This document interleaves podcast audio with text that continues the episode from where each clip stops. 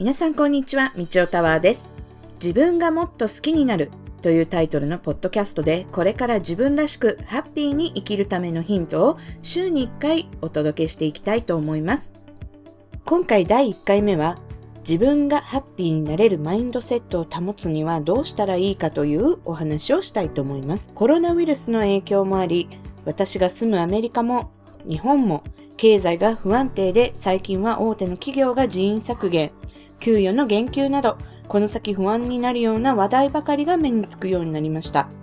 日本だけではなくアメリカもいろいろな問題を抱えていて、ますます貧富の差は激しくなりますし、日本以上に多分貧富の差はもともとあるのですが、なんか暗いニュースばかりで、じゃあそんな中どうしたらいいのかということになりますよね。私が常日頃心がけている、例えばモチベーションを持ってとか、この先の目標に向かってのゴール設定だったりとか、どういう風にしたらそういうネガティブなことに惑わされないで自分がこの先ハッピーでいられるか、そして成功できるか、自分が思い描いているその目標に向けてどうやって歩んでいけばいいのかというようなお話をしていきたいと思います。将来というかもう今すでにですが、例えば今サラリーマンや OL としてお仕事をしている人というのは毎月決まったお給料になりますから、そういう人たちが毎月決まった金額でもらうお給料だけで生活がこの先大丈夫かというと、それだけに頼ってはいけないということはもう誰もが分かっていることですが、さて、実際にそれが分かっていながらアクションを起こしている人が実際にどのぐらいいるかというと、おそらく9割の人はアクションを起こしていなくて、毎朝起きて決まった時間に会社に行って、多少残業をして夜帰宅し、夕ご飯を食べて、その後テレビとかネットをちょっと見て、また寝て、次の日朝起きて、と同じルーティンを繰り返し繰り返ししていくと、また金曜日になってた。週末は疲れて大したこともできないし、そんなことをしているうちに、今年2020年ももう10月半ば、あっという間に2021年になってしまいそうです。まだ2ヶ月ありますが、今年1年振り返って、自分は成長したかということをもう一回ここで一度考えてみるといいですよね。今年こそこれをやるぞと思っていた自分のチェックリストの中でも達成できたこともあれば自分に甘えて明日でもいいやと思ってプッシュバック、プッシュバックしているようなものもいくつかあって、私も反省反省の毎日なんですけれども、もし自分が満足いく一年を過ごせてなかったのであれば、それは自分への甘えでこのまま行くと、来年も同じことの繰り返しになってしまうので、何の成長もなく、進歩もなく、また2021年を迎えてしまいますので、どうにかしなくてはいけません。新しいことを始めようと言っても、今している仕事を辞めた方がいいですよっていうお話ではなくて、それプラス何かしていきましょうというお話なのですが、例えば、現状維持で自分はハッピーっていうのであれば、それはそれで悪いことではないですし、それもありだと思います。すべては自分が自分で引き寄せているもので、良いことも悪いこともそれは必然的に起こっているものなので、例えば今の自分はまだまだ満足していないとか納得していないとか、こんな自分が嫌だとかっていうふうに思っているのであれば、ちょっと頭を切り替えることによって全然違った未来が見えてくるので、その辺のところのマインドセットの改善というお話をしたいと思います。成功した人を見てあの人は頭が良いからこういうことができるんだとか、あの人は周りに恵まれているとか、すごいみんなが助けてくれるからあの人はあそこまでできたんだとか、成功している人を見て、もしそういうふうに思っているのであれば、それは全くの誤解です。例えば成功している人が成功しているとするならば、その人は実はその前に9回失敗しているということも十分に考えられるわけです。なぜかというと、世の中に出てくる新しい事業、ビジネスというのは9割方、9割以上この先5年以内にはなくなっていくわけです。でも、そこでめげずにもう一回、もう一回と繰り返し挑戦している人は、そこでまた何か学んで次にステップアップして何かうまくいかなかったら、そこで軌道修正をしてまた次に進むということで、そうやって何かを始めてやめないからこそその先に成功があるわけですよね。なので、ちょっと一回何かうまくいかなくて失敗したって寝込んでしまってそれでやめてしまっているものであればもともとあなたの目標設定とかゴール設定っていうのはそのコミットメントがなかったということの結果だと思います。もし今までに何か達成できていない人はその辺をもう一回考え直してもいいかもしれません。あなたはじゃあどんな未来、将来を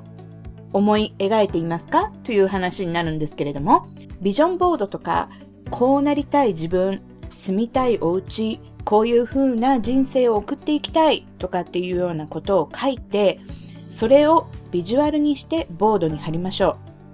う。よく企業の研修なんかでもやるんですけれども、ビジュアルに具体化すると常にマインドに落ちてくるので、もっともっと今より目標設定がしやすくなるということもあるんです。私が実際にここまでたどり着くことができたというのは、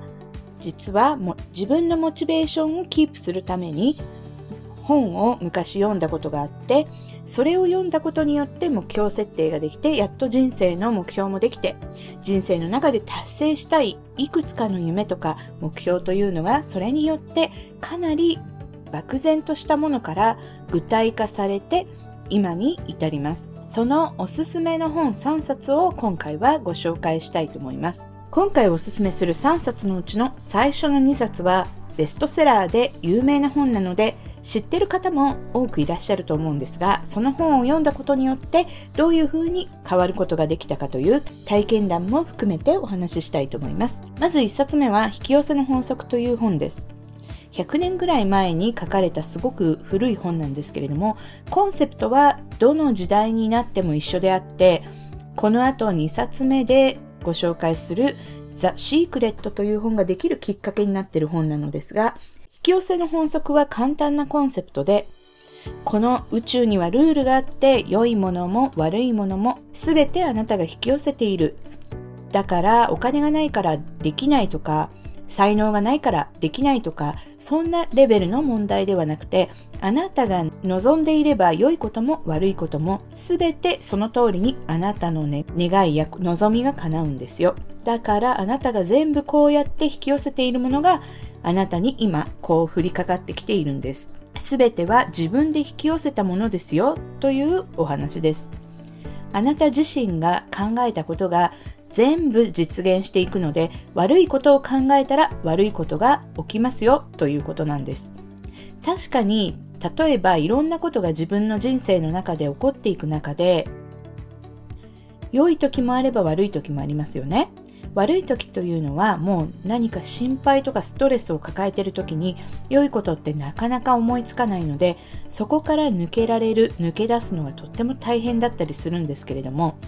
結局そこで辛いんだけれどもマインドを変えることによってそれもまた訓練なので自分がそこからなるべく早く抜け出せることができるっていうマインドをポジティブに考えていくということも練習というかご自身で常に日々考えている中でこうやっていくと物事が毎日毎日起きることが少しずつうまくいってスムーズにあまりストレスを感じることなく過ごせることができるのではないかなと思います。この引き寄せの法則は結構薄い本なのでさっと読めると思います。是非読んでみてください。それが元になってできた本がザ・シークレットという本で10年以上前にベストセラーになったものでもともとはアメリカの本なのですが日本語訳されていて日本語でも、えー、出ています。DVD も出ていてその本の内容が DVD になって、えー、本で言っていることが全部見れるようになっています。映画みたいになっていますので本を読むのがちょっと苦手という人は DVD を見ても良いと思います。この本を読んだ私の実体験ですが、この本と出会いすごく変わったことがありました。自分の人生の中で10年以上前のその当時、私はまだ東京にいて仕事をしていました。その時の仕事で関わった年上の先輩がアメリカ人の女性だったんですが、常にすごく明るくて本当にポジティブな人で愚痴一つ聞いたことがなくてこの人なんでこんなに毎日毎日ポジティブでいられるんだろうって常に思っていたんです。会社でも愚痴りたいようななんか納得いかないようなことがあったりとか自分で嫌だなとか思うことも時々職場で起きたりとかするんですけれどもそういう時にも彼女はもう一切愚痴とかを言わないで本当に明るくて、えー、素敵な方でそれがすごく気になっていて彼女みたいになれたらな自分はちょっとしたことで動揺してしまったりとかイラッとしてしまったりとかっていう部分が彼女を見ててすごく自分で反省をしてある時彼女にどうしたらそうやって日々ポジティブになれるのかということを直接素直に聞いてみたんですね。そうしたら彼女は実はねこの本を読んで私はいろいろと考える考え方が変われたよということをお話ししてくれました。彼女は私が仕事で彼女に関わる5年ぐらい前に、えー、彼女が40代の頃がんになってそれを克服してキャンサーサバイバーだということも教えてくれました。